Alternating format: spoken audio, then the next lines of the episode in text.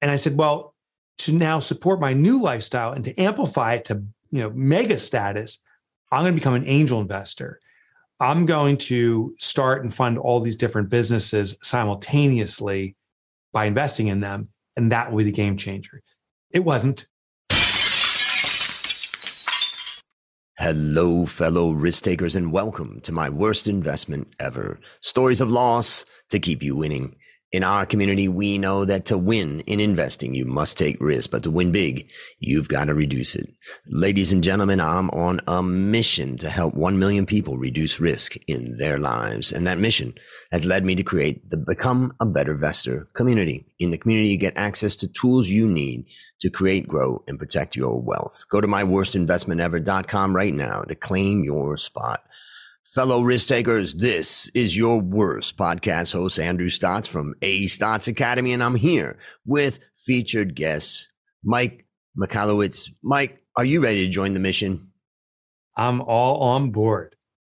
You are one of the most qualified people to join this mission. I want to introduce you to the audience. Mike leads two multi million dollar ventures as he tests his latest business research for his books.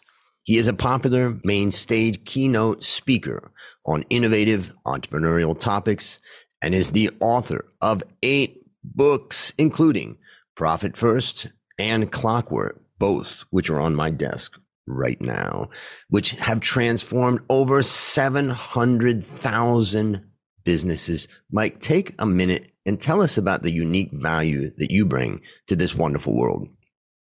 Well, I think what I can do, what I have a, a natural orientation toward, is simplifying complex ideas.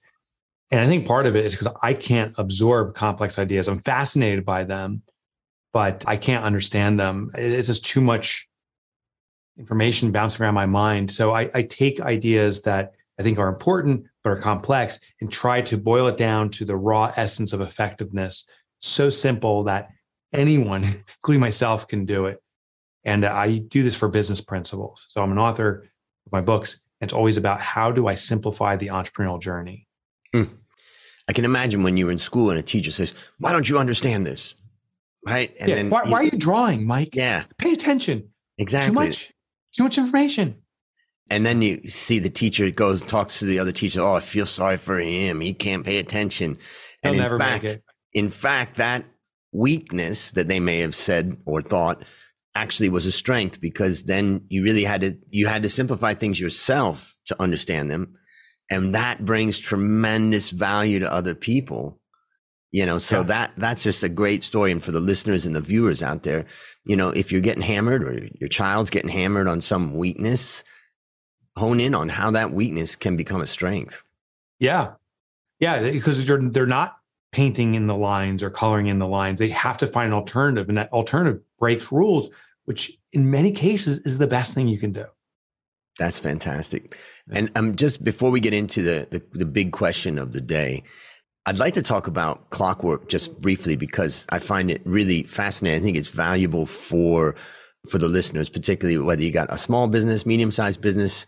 Maybe you could just give a little brief on that. We'll have links in the show notes so people will go and get it I enjoyed the Audible from Amazon, but uh, maybe you can just tell us who is that book for? What pain are they in right now, and what will they get from it?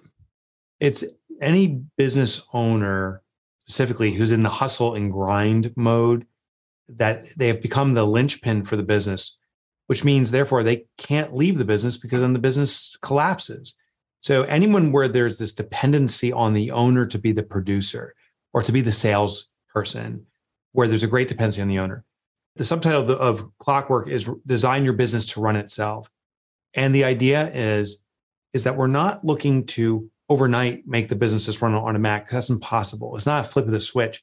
There is this throttle where we have to start extracting the owner from the business, but building new competencies where they truly delegate and don't abdicate and don't micromanage, but truly delegate how to capture systems, how to build redundancy for your colleagues, even small business, you know, you have two or three people there. If one person leaves, that's one quarter of your business walking out the door.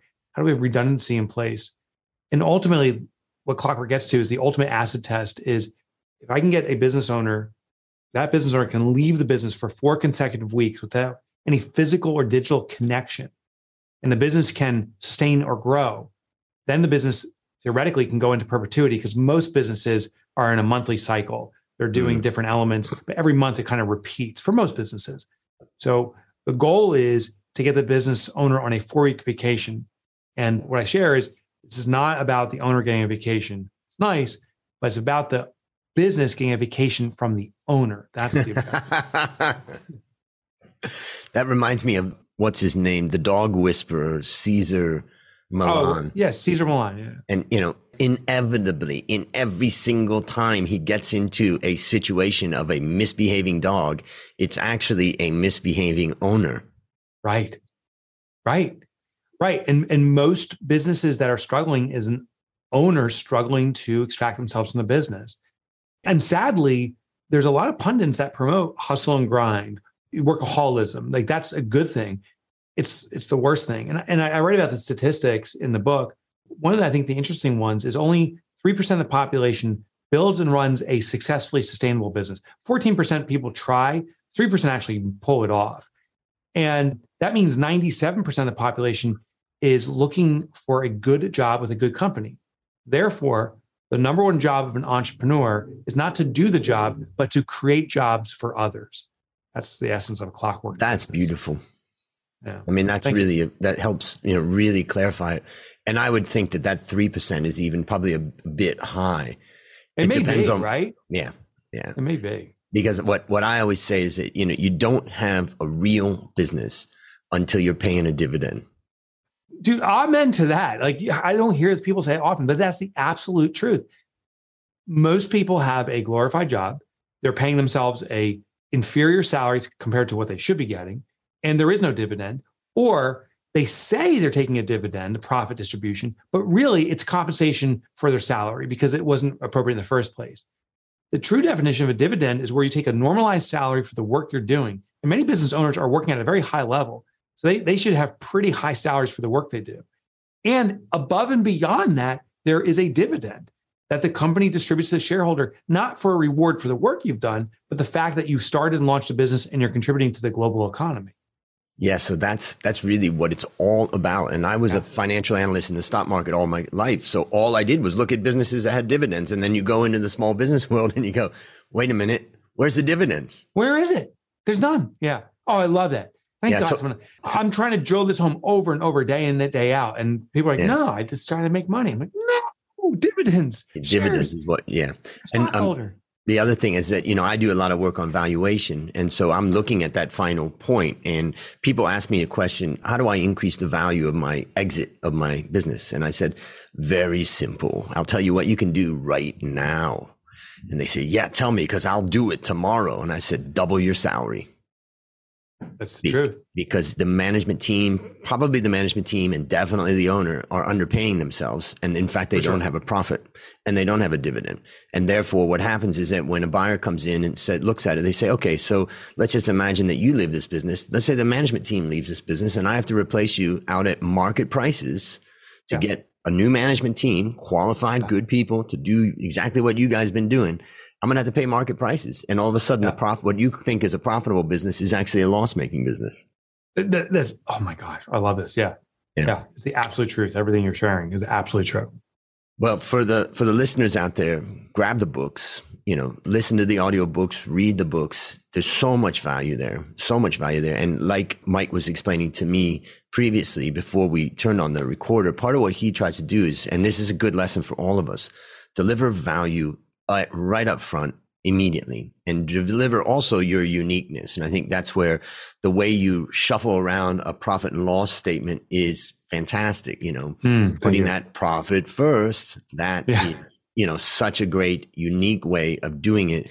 And you hit the reader right up front with it. And so for everybody out there, grab the books. I'll have links in the show notes and get the benefit and join the more than 700,000 businesses that he's helped transform. Yeah, and folks in Thailand too. We got many clients out in Thailand. Yeah, well, that's we want. I want to talk more about that later because I think you got Yeah. a lot of value to bring here. So, but now it's time to share your worst investment ever. And since no one goes into their worst investment thinking it will be, tell us a bit about the circumstances leading up to it, and then tell us your story. Yeah. So, of course, it was the idea of the century. This is the million dollar idea. To give context, I had, I started my first company out of college. It was in IT services, sold it in a private equity transaction, started another business. It was a data forensics computer crime investigation business. We got the Enron trial. Now, to give context, we weren't the only investigators in the Enron trial, and we were not prosecution. That's the FBI, the CIA, ATF, or all these different organizations we were doing defense analysis. So Kenneth Lay, Andrew Fastow, I can't remember all the names. They were our clients. Yeah. And so it put us on the map right away. That business grew bootstrapped very rapidly. We were acquired by a Fortune 500 two and a half years after inception called Robert Half International acquired us. I become a self-made millionaire in my early 30s. I'm like, oh my gosh, I know everything about entrepreneurship. My ego exploded. I'm ashamed of it now. And I said, well, to now support my new lifestyle and to amplify it to you know mega status i'm going to become an angel investor i'm going to start and fund all these different businesses simultaneously by investing in them and that will be the game changer it wasn't not to you know break the, the story too early but it wasn't i was a total calamity it was a calamity but i thought it would be the best thing i've ever done Mm. And it's interesting. I'm just curious, like, when did you realize, like, well, this wasn't a good idea? Like, in the beginning, I mean, it sounds like you're the man. You know, you're oh gonna, Oh, yeah yeah you understand. I would say six months in, but I had this. I don't know if it's called confirmation bias or loss aversion, whatever. Like you know, the, the maybe it's called the momentum effect. I don't know. I was just in it. It was not working, so then I started double downing on it to save it. It's like it's like that person who buys stock and says this, you know, this is going to increase, and it devalues, and they say, well, now I should buy more because it's going to go up, and then when it collapses more, they say I got to buy more, and then it's out of business, and they lose everything. I was doing the exact same behavior. And it's funny, I, you know, I've studied this stuff, I've observed it in others, and I couldn't see it in myself. But that's what I was doing. And can you remember a specific day that you thought, you know, your, your kind of worst day or a time your, Oh. your wife or girlfriend at the time that you were like, uh, yeah. Oh, I, I remember it vividly. I actually written about it. The worst day was a year and a half after I started this. So there was two things going on. I was, I called it investing. It was arbitrary spending money. These were not complementary companies. I had a jewelry manufacturer, food distribution, kind of like a blue apron, all these different things. They didn't complement. So I was like all over the place, all startups too. So they didn't have any traction. I get a call from my accountant. I know the exact day. It was February 14th, which is Valentine's Day, 2008. And his name is Keith. He calls and he says, I can't believe I'm going to say this to you, but you got to declare bankruptcy because you've evaporated everything. And here's the crazy part, Andrew. I saw in my bank accounts the money going away. Like Mm. I knew it was going away. So logically, I saw it. Emotionally, I wasn't ready to accept it. Like I thought, I'm just one good move away. The big client's going to come. I was not going to cut my losses. Just kept going, going. And then that's the day. And Mm. uh, he said, "You gotta, you gotta declare bankruptcy." I didn't. He gave me option two. He said, "Liquidate remaining assets. They'll cover your tax bill, but then you're done. Like Yeah. you got, you're just done. Fold it up." And we did. We lost our house. We went to a not even a rental. We had friends that were moving for a sabbatical for a year and a half. They wanted house sitters. I'm the house sitter now. They saved us for. They gave us a roof over our head. I um, we lost our cars and, and stuff like that. But my daughter, and this is a painful thing. My daughter, as I was telling her and my three children, my wife, she was nine years old. She ran to her bedroom to grab her piggy bank, and she ran to me, and she goes, "Daddy, I know you can't provide for us, but I'll start doing it." And it was so embarrassing and humbling. And I was proud of her. Yeah. Started drinking a lot after that. It wasn't like next morning I woke up and said, I got to fix this. I'm like, where's the booze? So I self medicated. Mm. I, uh, like an insomnia. I couldn't work. I was Yeah. depressed severely. Yep. But that was the moment, the piggy bank. I'll never forget the piggy bank. Yeah, I remember that story and the piggy bank. You know, I mean, yeah, I was almost in tears when I heard that. So, you know, that's you know that's a bottom. And my bottom actually involved alcohol and drugs myself. It wasn't a business yeah. bottom but it was a personal bottom. Yeah. and for those people who are struggling with that you know there are answers. You know sometimes it's a temporary thing and you can get over it but if you get caught into it with drugs or alcohol make sure you reach out to some 12 step programs because there's a lot of great stuff out there. So let's summarize quickly. What lessons did you learn? Well first of all i learned uh, stay in my lane I went into stuff where I had no experience. And mm. it's interesting. The areas I have experience, I also realize I have maybe 1% of the potential knowledge there. The areas I have no experience, I have zero knowledge. And just having 1% knowledge, I mean, a real 1%, not a artificial one, does give you, start giving you an advantage over alternatives. So stay in my lane. I'm a small business guy. I'm not an investor in that sense. Mm. I don't invest well in other people, but I do know how to grow my own businesses. So damn it, I'm doing that. And, and today now I actually have six businesses where I'm either a direct shareholder or basically a, a phantom equity stake. Um, mm. I have control over the businesses, so I can understand that. The second thing is, you know, see how the greater picture works together. Like everything needs to work together as gears. Maybe they were gears, but they, they weren't even touching each other, so one couldn't move the other. Mm. Today, like when I write a book, I'm like, oh, how can the sales of a book promote lead flow that could support a business? And how could that business bring in consulting revenue and support another book sale? And how can i get these gears meshing together? It ain't perfect but it's way better. And it becomes it's kind of um biosphere of business life. Yeah. And the second thing is be humble but not artificially humble. Like right. and i'm not even saying externally. I'm not saying like oh i'm a nice guy. Everything's cool. Like you know not that. That's great. I'm saying like realize I'm probably the idiot in the room and keep realizing that. So I don't think I'm so smart. The mm-hmm. second I have that hubris and think I know something, oh my God, that's the minute I'm going to start screwing things up. Yeah. So that self awareness that I'm kind of an idiot and keeping myself humbled like that opens my eyes and it opens my ears to listen a lot more. Yeah. Humility. And maybe I'll share a couple quick takeaways. I mean, the first thing is that if you are not humble in the face of the financial markets. And when Mr. Economics comes knocking on your door, he will make you humble. So why not start today on your own? That's the first thing I take away. I mean, the other thing is I always remember this deal that I helped a company, a friend, a friend of mine had a company here in Thailand and we sold that company to Microsoft.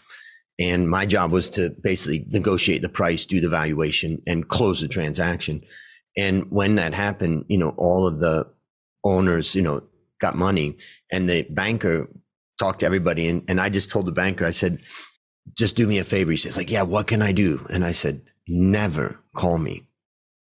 And my reasoning was like, I didn't want to get advice from this guy who was kind of more of a salesman than a banker. Mm. And the problem that I saw, and I know it's the case, is that all of these guys, as well as many of other owners out there that sell their businesses and they land on a big pile of money, the first thing they do is think they're in the big leagues and they go out in the market. They either go out in the private market and start investing in private companies, or uh-huh. they go out in the public market and think that they're a hero in the stock market. So I would like to save all of those people who are ready now to sell their businesses or will sell their businesses in the future.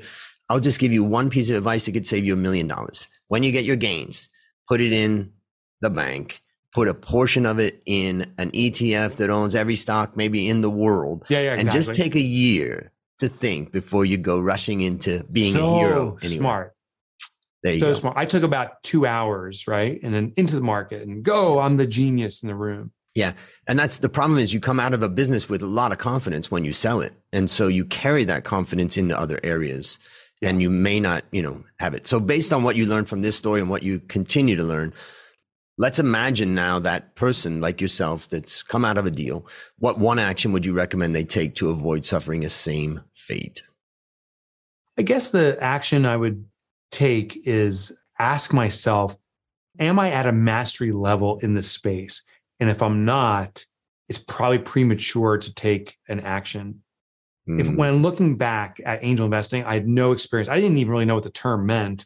I just jumped into it. I was amateur minus one. Mm. Now, when I go into something, I say, do I really a master understanding? Which, by the way, still to me is about 1% knowledge. because mastery is also the understanding that you don't know as much as you could know and you keep acquiring more and more and more knowledge. Yep. So get to that mastery level. Now, some people may define that mastery as 99% knowledge. I just arbitrarily pick that 1% because I think there's so much more in front of me. But if mm. I don't know the space inside and out, it's probably not something I want to do. As an example, someone's like, oh, get real estate. There's so much money in real estate. But I don't have an interest. I'm doing some research and stuff. I, am just, I'm amateur minus still. No way. Not yeah. for me. Yeah. Not yet. Great advice. What's a resource that you recommend, maybe out of all of the things that you've done, whether it's a website or whether it's books or anything else? What's the resource you'd like to recommend to our listeners? Oh, yeah. For, my resources, yep. there's a website. It's real simple to remember. It's Mike Motor Bike, like a motorcycle. I used to have, I do, and I still do, my name, Mike Michalowicz. No one can spell it. Mike Motorbike is a nickname I had in grade school. It's the only G rated nickname I had in grade school. so, Mike Motorbike, if you go there, all my books are there. You can get free chapter downloads.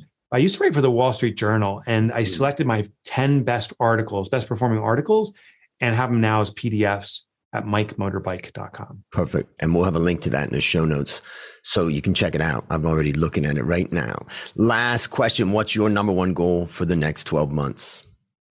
My number one goal for next 12 months is to be of extraordinary service to small businesses in the process of eradicating entrepreneurial poverty. I can't give the number, but I do know the ultimate number. There's 320 million small businesses globally. I got to scratch the surface and, and on each one of those. Entrepreneurial poverty is where we have this vision of wealth, freedom, and so forth, but the reality of struggle, you know, living check to check. I want to close that gap. And this that's been my goal every year. That's my goal this year. I actually have it written down right there. Eradicate entrepreneurial poverty. That's number one. And I don't know what the number is going to be, but before I leave this planet, I want to have served or at least have the mechanisms in place to serve 320 million small businesses. That's amazing. Well, listeners, there you have it. Another story of loss to keep you winning. If you haven't yet joined the Become a Better Investor community, just go to my worstinvestmentever.com right now. As we conclude, Mike, I want to thank you again for joining our mission. And on behalf of A Stotz Academy, I hereby award you alumni status for turning your worst investment ever into your best teaching moment. Do you have any parting words for the audience? I hope no one else needs to make the worst investment ever, but if you do, make it your best lesson ever. Amen. And that's a wrap on another great story to help us create, grow, and protect our well fellow risk takers. Let's celebrate that today we added one more person. That's Mike here to our mission to help 1 million people reduce risk in their lives. This is your worst podcast host, Andrew Stotz, saying, I'll see you on the upside.